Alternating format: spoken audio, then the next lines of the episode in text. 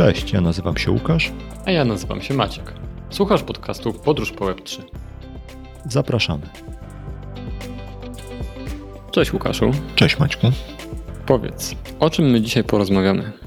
Wiesz co, dzisiaj myślę, że moglibyśmy porozmawiać o takiej ciekawej, choć ekstremalnie smutnej sytuacji, e, a mianowicie o tym, jak krypto wpływa i jakie ma znaczenie dla świata w sytuacji, w której mamy dwa takie smutne wydarzenia. Jedno to jest wojna na Ukrainie, która się właśnie dzieje, a drugie to jest sytuacja, o której no już zrobiło się ciszej, ale jeszcze do niedawna było bardzo głośno, czyli protesty kierowców ciężarówek w Kanadzie. I te dwie sytuacje pokazują, jak z nowymi warunkami musimy się mierzyć, mm, biorąc pod uwagę to, że z jednej strony cały prawie że obrót pieniędzy w gospodarce się zdigitalizował, a z drugiej strony obok tego zdigitalizowanego obrotu pieniędzmi powstał alternatywny obrót pieniędzmi, czyli całe krypto. Więc myślę, że o tym moglibyśmy porozmawiać chwilkę. To dla naszych słuchaczy wojna na Ukrainie wybuchła wczoraj, więc to też jest coś, co trochę cieniem się kładzie y, na naszym podcaście i zmotywowało nas to do podjęcia tego tematu.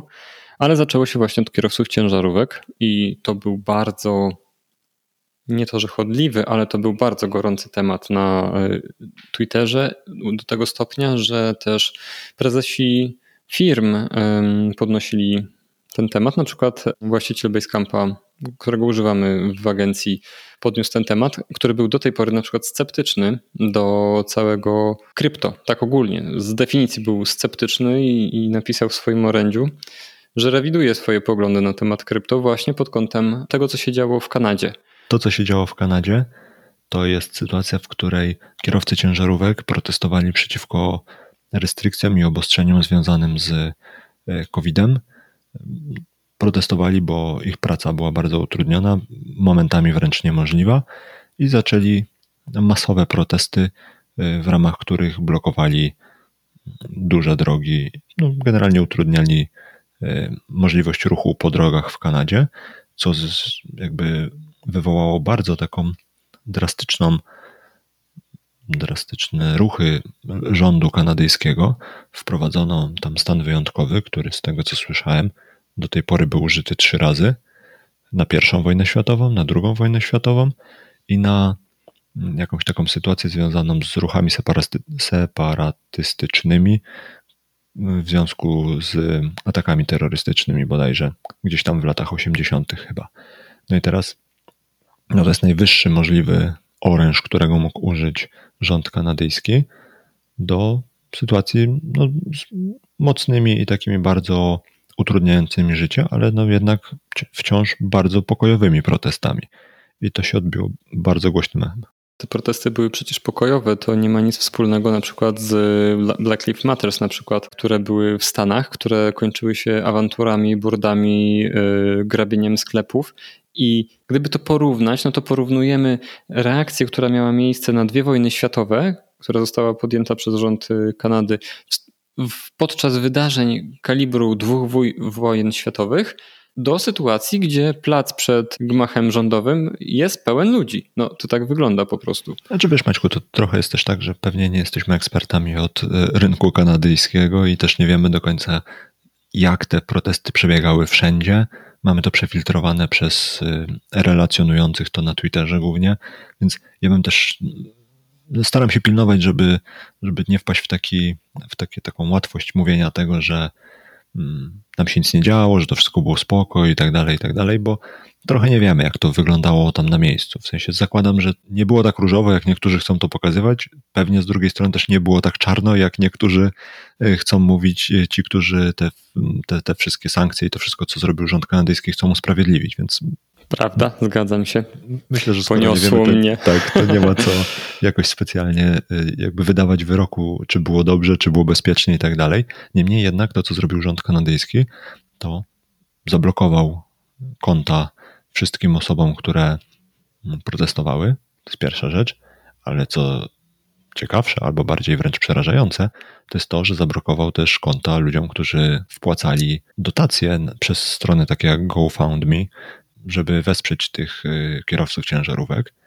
I teraz cała ta sytuacja odbiła się bardzo dużym echem i zaraz tutaj znajdziemy nawiązanie do krypto, bo jakby podniesiony jest taki argument, że ludzie, którzy zarabiali swoje pieniądze w sposób uczciwy, legalny i tak dalej, którzy wsparli przynajmniej 25 dolarami kanadyjskimi jakąkolwiek zbiórkę na wsparcie kierowców ciężarówek, wylądowali z zablokowanymi kontami.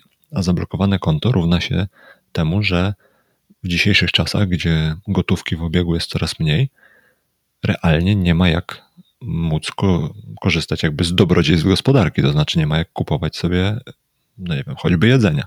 I teraz hmm, cała ta, cała ta reakcja, która wydaje się być mocno przesadzona, no jakby miała na celu to, żeby po pierwsze w cudzysłowie zagłodzić tych kierowców taksówek, taksówek ciężarówek. dużych to, żeby, taksówek. Dużych taksówek zwanych ciężarówkami, y, po to, żeby jakby im się odechciało ze względu na brak środków i brak dostępu do tych środków, a z drugiej strony też, żeby w społeczeństwie wywołać taki, mm, taką bardzo dużą niechęć albo wręcz strach do tego, żeby w jakikolwiek sposób im pomagać.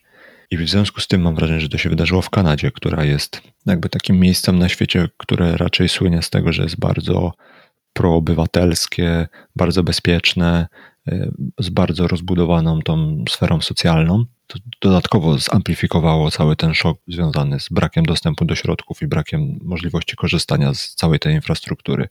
I teraz tutaj pojawił się temat krypto i jakby to krypto jest przedstawiane tutaj jako ten zbawiciel wszystkich tych, którzy mm, jakby chcieli w jakikolwiek sposób zaangażować się w pomoc kierowcom ciężarówek.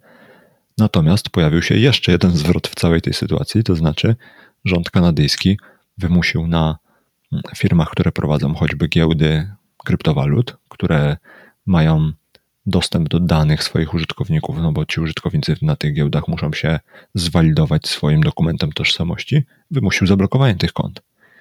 I teraz no, to pokazuje taką ciekawą dynamikę, w której z jednej strony mamy kryptowaluty, które, których jakby jedną z obietnic jest decentralizacja i oderwanie ich od mocy i, i tego, co może zrobić państwo z naszymi pieniędzmi, co zrobiła właśnie Kanada z kierowcami te, ciężarówek i tymi, którzy wspierają. Ale z drugiej strony okazuje się, że scentralizowane krypto niczym praktycznie nie różni się od zwykłych instytucji finansowych, które mamy obecne w kraju, bo tak samo jest blokowalne, tak samo rząd może wymusić na firmach, które legalnie tam działają, no jakby wyegzekwowanie prawa, które jest w sytuacji wyjątkowej wprowadzone.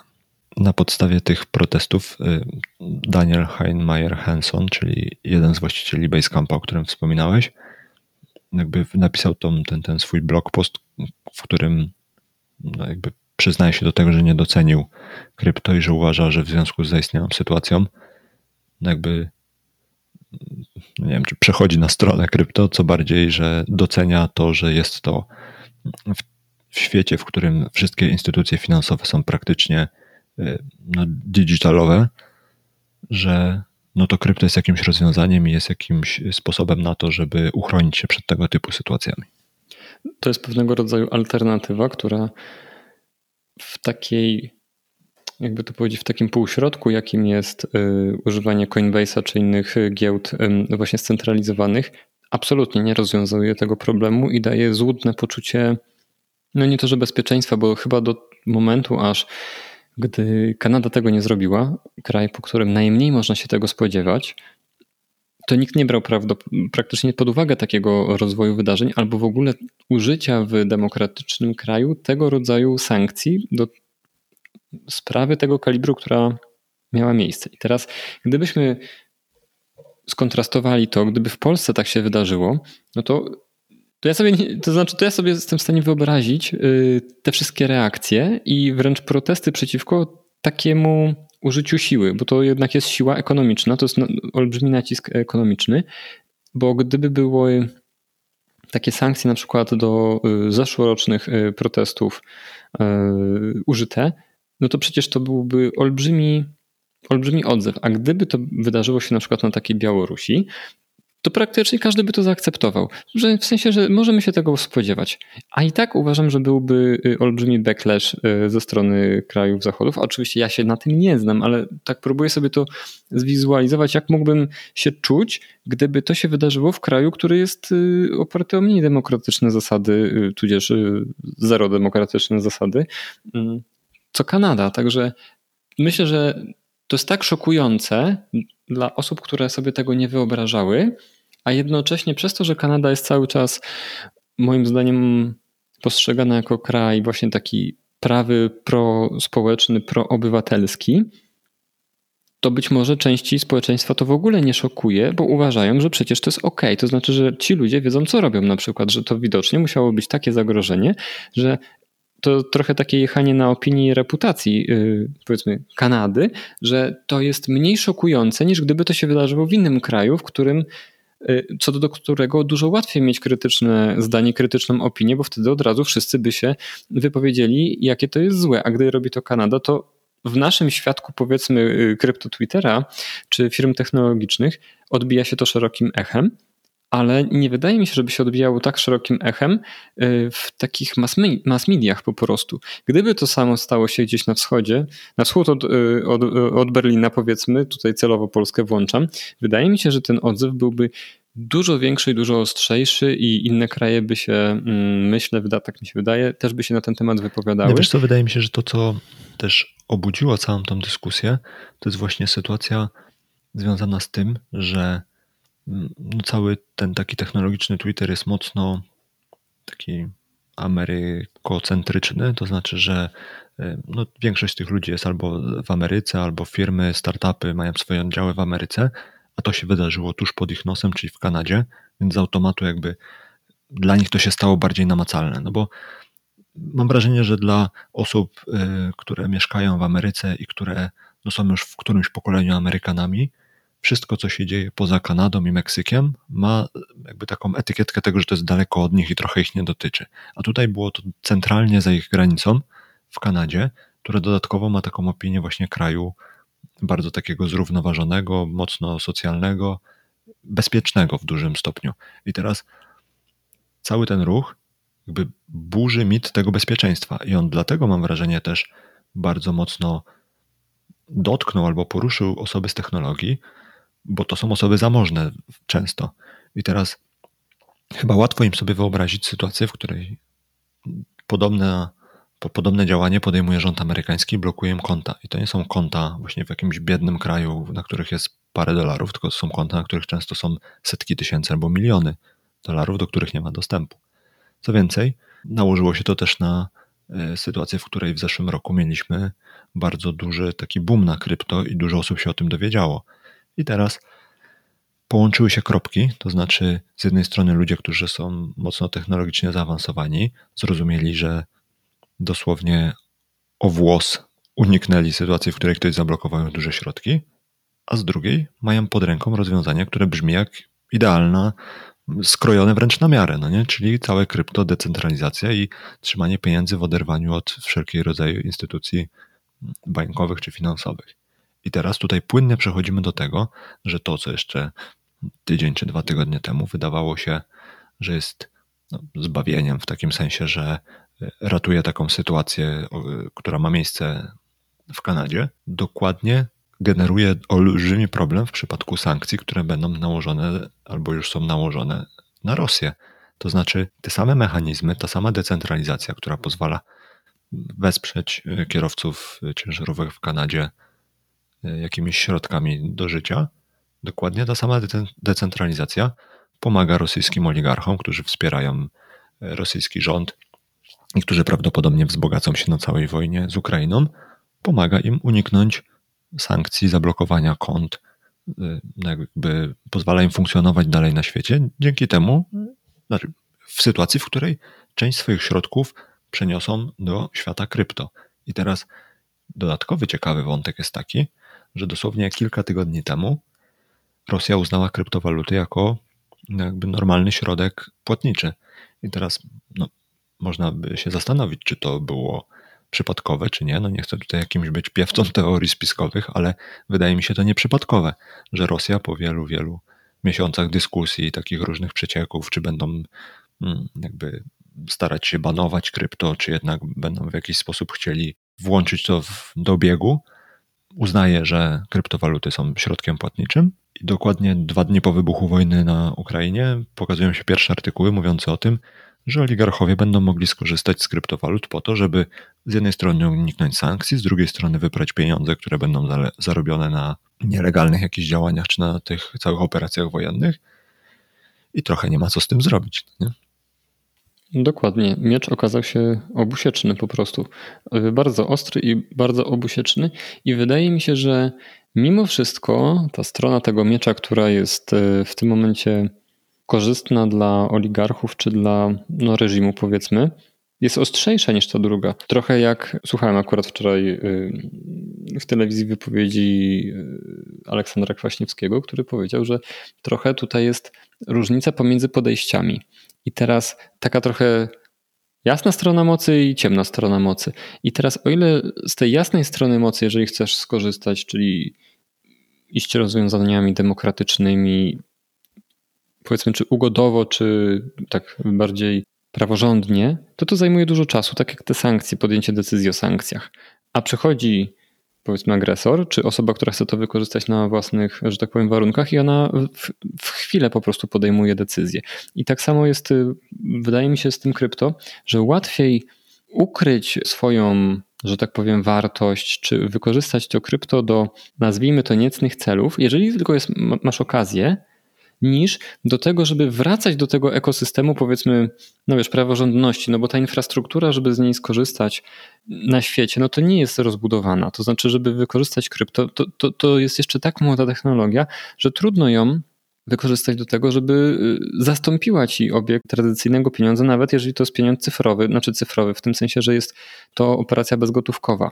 Dlatego mi się wydaje, że to jest y, o tyle niesymetryczny układ, że w momencie, kiedy ktoś chce skorzystać z tego rozwiązania do ukrycia swojego majątku albo transferu tego majątku, to wydaje mi się, że właśnie z uwagi na to, że ma wsparcie eufemistycznie tej ciemnej strony, te warunki będą dużo łatwiejsze, bo będzie chodzenie na skróty, bo będzie omijanie różnych układów, bo, bo to jest jakby przygotowane po to, moim zdaniem, i tu nie ma miejsca na przypadkowość, nie, nie, nie przy tej skali i wojenki się, przepraszam, wojny się nie, nie, nie, nie, nie robi po prostu, nie wypowiada y, w trzy tygodnie, tak? Y, czy coś takiego. Także wydaje mi się, że to nie jest przypadkowy układ, tylko to jest de facto misternie zaplanowana cała operacja, no, która się zmaterializowała wczoraj po prostu. Także to jest, to jest coś, z czym też świat jest, znaczy na co jest świat jeszcze myślę nie gotowy i nie wiem, czy będzie kiedykolwiek. No bo krypto działa tak, że każdy jest panem swoich pieniędzy po prostu, tak? I nie da się cofnąć czasu, nie da się tego, y, tych, tych operacji cofnąć, dopóki się nie zmanipuluje całego łańcucha, co jest bardzo trudne, dopóki się nie dojdzie do founderów, o czym rozmawialiśmy wcześniej po prostu. No tak, tylko zobacz, że to jest też ciekawe o tyle, że z jednej strony powiedzmy ci oligarchowie, którzy chcieliby w jakiś sposób ukryć czy mieć dostęp do swoich części swoich środków dzięki temu, że gdzie wrzucili je w krypto. Z jednej strony mogli to zrobić stosunkowo prosto, ale z drugiej strony paradoksalnie to, że krypto nie ma dużo większej adopcji, utrudnia im łatwe skorzystanie z krypto po to, żeby cokolwiek robić, więc muszą z tego krypto wyjść znowu do walut takich, no nazwijmy to standardowych. I teraz to, w czym ja pokładam jakąś nadzieję, to jest to, że świat czy jakieś organizacje, instytucje wymyślą sposób albo no, przygotują jakieś mechanizmy, które będą utrudniały wychodzenie z krypto do walut fiat i przez to, że blockchain jest otwarty, będzie można prześledzić ruch tych pieniędzy. I teraz znowu to jest ciekawa taka zależność, że z jednej strony to krypto kojarzy się z tym, że można anonimowo jakieś rzeczy robić, ale z drugiej strony można też podejrzeć cały obieg y, środków w blockchainie, no i nie ma tam miejsca na to, żeby je gdzieś ukryć, żeby gdzieś je schować. Do pewnego momentu, bo y, są przecież mm, rozwiązania takie jak miksery. Jak chcesz się zanonimizować, no to jest to możliwe. To znaczy, możesz tak pomieszać tymi pieniędzmi, żeby weszły w jedną dziurkę, wyszły z drugiej dziurki.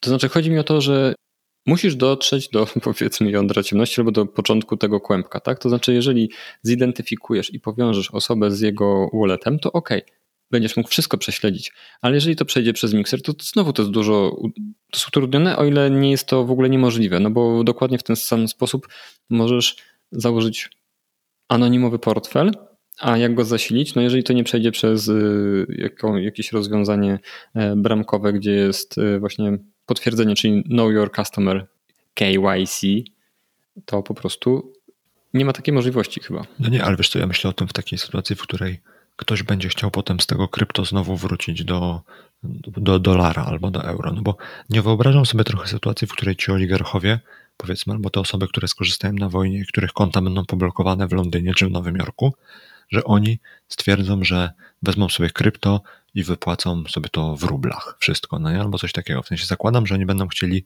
jakąś część tych środków mimo wszystko przerzucić na takie waluty, które no, będą dużo mniej chwiejne ze względu na całą wojnę, no nie? I teraz trochę liczę na to, że właśnie w sytuacji, w której oni będą chcieli coś z tym zrobić, to znaczy wypłacić to gdzieś, to wtedy będzie ten punkt zaczepienia, po którym będzie można się cofać, y, jeśli chodzi o transakcje i dojść do tego, w którym miejscu i gdzie ktoś te pieniądze wpłacił, ewentualnie je wtedy zablokować w jakiś sposób. Tak sobie ty myślę, chociaż nie znam się na tym i to pewnie trzeba by przejść kurs sprania pieniędzy przy użyciu krypto, jeżeli taki kurs gdziekolwiek jest, bo to znowu pokazuje to, że wszystkie mechanizmy pewnie prania brudnych pieniędzy, które znaliśmy w czasach przed krypto, no jakby teraz wymagają zaktualizowania. I teraz znowu, jeżeli zostaną zaktualizowane, to to, co wymyślimy jako ludzkość po to, żeby na przykład zablokować możliwość pieniędzy zarobionych na wojnie, jakby żeby zablokować te pieniądze i żeby nie móc z nich skorzystać, dokładnie te same mechanizmy będą mogły być wykorzystane po to, żeby zablokować albo w jakiś sposób utrudnić życie ludziom, którzy chcą na przykład wesprzeć kierowców ciężarowych w Kanadzie. I teraz to jest super ciekawa dynamika, w której z jednej strony jak próbujemy ten system jakoś pozabezpieczać przed złymi aktorami, to w sytuacji takiego zdarzenia jak w Kanadzie jednocześnie nie pozwalamy obywatelom wesprzeć innych obywateli, a z drugiej, jeżeli tego nie robimy, to otwieramy furtki ludziom, którzy chcą wyprać pieniądze zarobione na nielegalnych akcjach. wydaje mi się, że to jest super ciekawe i super interesujące, jak w perspektywie czasu ten temat zostanie rozgryziony i jak do tego polityka głównie pewnie podejdzie i instytucje finansowe, bo wydaje mi się, że o ile to krypto weszło na salony, szczególnie w zeszłym roku, o tyle chyba dopiero ta sytuacja z pieniędzmi zarobionymi na wojnie może realnie obudzić instytucje finansowe do tego, żeby się temu przyjrzeć i jakoś specjalnie y, pozastanawiać, jak to zrobić, bo to będzie taka prawdopodobnie zmasowana operacja prania pieniędzy. To nie będą jakieś pojedyncze pieniądze zarobione gdzieś na jakichś przemytach i tak dalej, gdzieś w jakichś krajach, które są, no nazwijmy to, daleko od y, wszystkich twórców instytucji finansowych, tylko to jest tuż za granicami Europy z jednej strony, z drugiej strony w, tą, w ten, ten konflikt w jakiś sposób mimo wszystko politycznie angażują się Stany Zjednoczone, więc to nie jest coś, co się dzieje na drugim końcu świata, gdzie tym głównym instytucjom z Londynu czy z Nowego Jorku zupełnie nie zależy na tym, żeby się tym zajmować, bo to jest gdzieś daleko na ich orbicie zainteresowań. To jest tuż pod ich nosem praktycznie. Ja się jeszcze zastanawiam, na ile na przykład taka społeczność hakerska antyrosyjska powiedzmy się w to zaangażuje, bo są znane sytuacje, w których na przykład osoby zaangażowane w dany kryptoprojekt są dezanonimizowane, tak? Są po prostu ujawniane. Z różnym skutkiem dla tych osób oczywiście. Jest to możliwe w jakimś sensie. I teraz, jeżeli będzie możliwe powiązanie walleta z danym człowiekiem i się okaże, że to jest nie do końca y, dobra osoba, albo, albo właśnie dochodzi do takich nadużyć, no to być może to będzie ujawniane, a dalej co z tym, co z tym się wydarzy, no to to jest zupełnie inna kwestia, tak? Ale chodzi mi o to, że ta społeczność być może się zaktywizuje do tego, żeby robić takie śledztwa na własną rękę, a to jest akurat możliwe. Oczywiście utrudnione w tym obszarze y, jurysdykcji czy zamknięcia IP, powiedzmy, które może mieć miejsce, tak? jeżeli chodzi o dostęp do, do, do, do stron, z, na przykład z europejskich adresów, Natomiast jeżeli będzie miało miejsce takie powiązanie, no to wtedy taki portfel jest ugotowany, no bo znowu trzeba byłoby robić operację przez mikser, tak? To znaczy ja się też na tych mikserach nie znam, więc nie wiem, czy to jest na tyle w ogóle nowe, że trudno mi jeszcze nawet mieć opinię na ten temat, tak? To znaczy to jest to, jest, to, jest to, to wyzwanie, gdzie wiesz, my sobie tutaj rozmawiamy i gdybamy z zacisza naszych, wiesz, pokoi. A, a, a, wiesz, a na świecie to wygląda na przykład zupełnie inaczej, nie? W, w, w prawdziwym, y, że tak powiem, użyciu tego. Nie, no bo to też jest ciekawe pod tym kątem, że wiesz, y, normalnie jeżeli pewnie jest jakaś taka operacja prania pieniędzy, no to instytucje finansowe plus jakieś służby starają się to prześledzić, jak te pieniądze, gdzie one tam weszły do systemu, gdzie potem się znajdowały, potem gdzie potencjalnie wyszły. I teraz w przypadku krypto mamy to samo, tylko to wszystko jest otwarte. To jest tak, jakby wszystkie instytucje finansowe nagle otworzyły swoje bazy danych, to czy teoretycznie i hipotetycznie, no bo to też nie do końca w ten sposób działa, ale tak na potrzeby tej dyskusji. Jakby wszystkie instytucje otworzyły swoje bazy danych i, i dostęp dały wszystkim praktycznie, którzy tylko chcą, po to, żeby to prześledzić. Teraz ciekawe, w którą stronę to pójdzie i co się z tego urodzi. To znaczy, czy okaże się tak, że to realnie utrudnia jakiekolwiek schwytanie kogoś, bo z jednej strony mamy tych, którzy chwytają, i z drugiej tych, którzy chcą nie być schwytani. I teraz ten wyścig się tutaj dzieje tak naprawdę przy otwartej kurtynie i jakby każdy widzi ruchy każdego praktycznie natychmiastowo. Czy okaże się, że jednak cała idea decentralizacji i związane z tym jakby bonusy w sytuacjach takich niespodziewanych, jak ta sytuacja z y, Kanady, no spowoduje, że koniec końców lądujemy w miejscu, w którym jest gorzej, a nie lepiej, tak z punktu widzenia społeczeństwa jako takich, jako całości. No nie? Więc jestem bardzo ciekawy. Jak im dłużej się nad tym zastanawiam, tym bardziej mm, jestem ciekawy, jakbyśmy zrobili taki snapshot na przykład za rok, co się zmieniło, bo mam wrażenie, że przez to, że rynek krypto jest bardzo młody jeszcze i żył sobie trochę swoim życiem, to nikt o tym specjalnie nie myślał do tej pory jakoś tak super intensywnie pod kątem filozoficznym, albo myślał, ale to się nie przebijało do mainstreamu, mm, ani też, co chyba bardziej istotne, nie próbował tego w jakiś sposób implementować, bo no to były jakieś incydentalne przypadki y, na jakichś obrzeżach y, świadomości instytucji finansowych, czy rządów, czy, czy jakichś służb. A teraz, tak naprawdę, przez to, że krypto się mocno upowszechniło, wydarzyła się taka sytuacja jak ta wojna, plus przy okazji taka sytuacja jak te protesty w Kanadzie z tym bezprecedensowym y, użyciem stanu wyjątkowego i wszystkim, co za tym idzie, nagle mam wrażenie, że to wskakuje na listę priorytetów dużo, dużo wyżej w wielu instytucjach i u wielu osób. Tak jest. Co prawda były osoby, które zawsze uważały, że krypto służy do finansowania terroryzmu i zlecenia płatnych zabójstw, ale nie były na poważnie brane, a teraz trzeba to poważnie e, rozważyć. I to dlatego, że prawdopodobnie po prostu duży kapitał może wejść na to krypto, który będzie chciał się ratować przed inflacją po prostu w związku z wojną. I teraz, jeżeli to jest machina, która jest już powiedzmy systemowo-gospodarcza, a nie są to odosobnione incydenty na małą skalę, tylko jeżeli ktoś będzie ratował majątek przed inflacją, y, ktoś z oligarchów, no to to są olbrzymie ruchy finansowe po prostu, które w ogóle powinny, wydaje mi się, w jakiejś części nawet wachnąć y, kursami giełdowymi na krypto. O ile no, będą robione na dużą skalę, tak? Natomiast no znowu, sam jestem ciekawy i to może nie taka niezdrowa ciekawość, o ile bardziej tak nawet zmartwiony bym powiedział, y, bo to też może bardzo zepsuć reputację, ale w sumie z drugiej strony czym jest reputacja, jeżeli to realnie umożliwia tego typu manewry? A zobacz jeszcze, że tutaj jest dodatkowe takie połączenie, które jest dość ciekawe.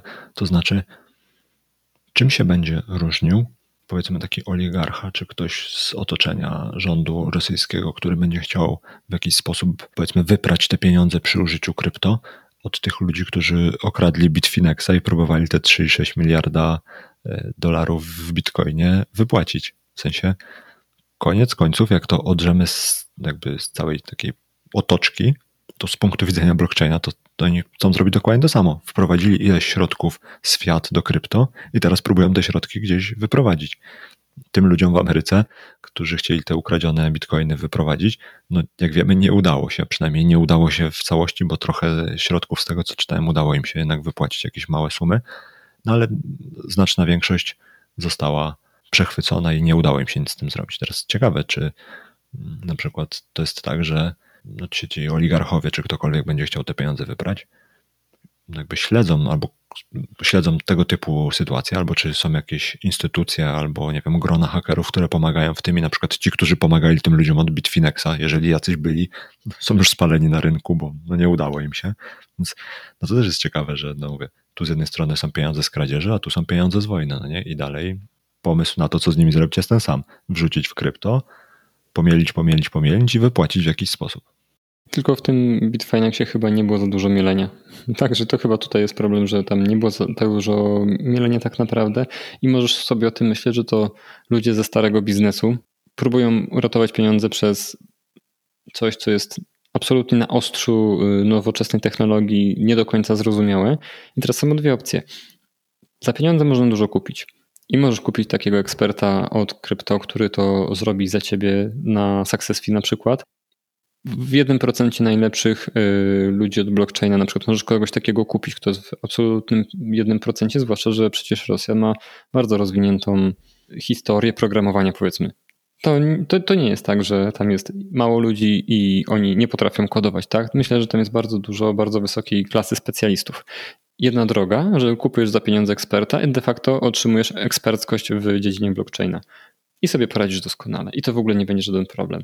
Natomiast druga opcja jest taka, że na fali y, hypu, że teraz będziemy ratować pieniądze przez blockchaina, osoba, która jest nie cyfrowa, powiedzmy, albo mało cyfrowa, zrobi głupie błędy nowicjusza. Ale wątpię, żeby ktoś, kto nie umie tego robić i nie jest w tym biegły, będzie ryzykował swój majątek w takiej, a nie innej ilości, bo przecież jeżeli przeleje ze złego adresu, znaczy na zły adres, no to przecież nie wrócą te pieniądze. Także też y, wszelkiego rodzaju błędy są nieodwracalne tak naprawdę, więc to też myślę, że nie będą nerwowe ruchy, tylko że znowu mam taką tezę, że tu nie jest nic przypadkowe.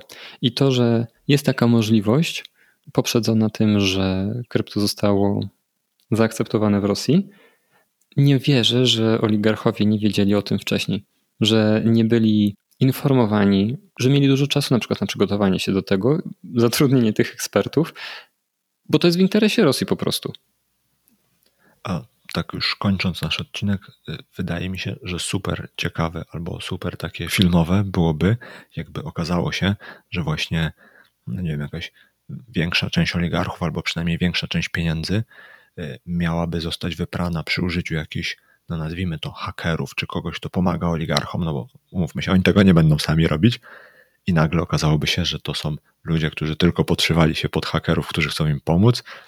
Realnie by te środki y, jakby wydobyli albo odzyskali jeszcze przy okazji jakby zdenuncjowali kto i skąd miał te środki i byłoby z tego jakby wielka międzynarodowa afera, gdzie wpadłoby bardzo dużo bardzo wpływowych ludzi, a środki by zostały zablokowane i odzyskane. To by było super filmowe i, i super takie e, wybuchające głowy by były z tego. Tak, na takiej zasadzie jak wskazanych na Shawshank chyba była taka, taki wątek, gdzie człowiek został skazany za zabójstwo, którego nie dokonał. Siedział tam 25 lat, a dyrektor zakładu karnego, jak się zorientował, że notabene on jest ekspertem księgowym, prowadził mu temu dyrektorowi zakładu karnego księgi jego lewych interesów, łapówek i różnego rodzaju prac no i film się kończy tak, będę spoilerował niestety Skazanych na Shawshank, który, który to film jest świetny moim zdaniem. W ogóle to jest chyba jeden z trzech najlepszych filmów na Filmwebie, ale to możemy sprawdzić ewentualnie jeszcze. Natomiast kończy się to tak, że główny bohater oczywiście ucieka, a te księgi, które były prowadzone na lewe papiery, on założył tożsamość, na które były te księgi prowadzone, więc wypłacił pieniądze ze wszystkich kont, na które te księgi były prowadzone, że tak powiem. No i zaczął nowe życie gdzieś tam na u wybrzeża, u wybrzeży Meksyku z pieniędzmi, które zostały zarobione nielegalnie przez dyrektora więzienia. Wiesz, Maćku, że nie oglądałem skazanych na Shawshank i teraz już nie mam żadnej motywacji, bo wiem, co się wydarzy. Trzeba było mi przerwać. To jest film, który ma 100 lat. Y, w zaokrągleniu do pełnych 100 oczywiście. Nie obrażam się. Po prostu wydaje mi się to zabawne, że właśnie zdradziłeś mi cały główny plot filmu, którego i tak nigdy nie oglądałem. Gdzie się chowałeś, panie Łukaszu? Nie mogłem wytrzymać reklam na Pulsacie, jak leciało i dałem sobie spokój. Jak była premiera na Pulsacie. Właśnie. O nie, teraz Polsat będzie nas ścigał za reklamy na Pulsacie. To to wytniemy. No dobra, to co Maćku? Kończymy na dzisiaj. Dzięki wielkie za rozmowę. Pewnie do tematu prędzej czy później wrócimy, bo wydaje mi się, że coś się pojawi w tym obszarze, albo jakieś doniesienia, albo jakieś ciekawostki, albo jakieś ruchy. I co? Życzymy sobie, żeby wojna na Ukrainie się skończyła jak najszybciej i żebyśmy nie musieli się nad tym zastanawiać, jak y, rosyjscy oligarchowie będą wypłacać nielegalnie zarobione pieniądze przy użyciu krypto, tylko żebyśmy mogli przejść do ciekawych projektów, które rozwijają i pchają ludzkość w tą stronę, w którą byśmy chcieli, a nie w stronę wojny i jakichś problemów związanych z tym. Spokojnych czasów sobie życzmy. O tak. No dobra, to co? Kończymy. Trzymaj się, cześć. Dzięki i do usłyszenia.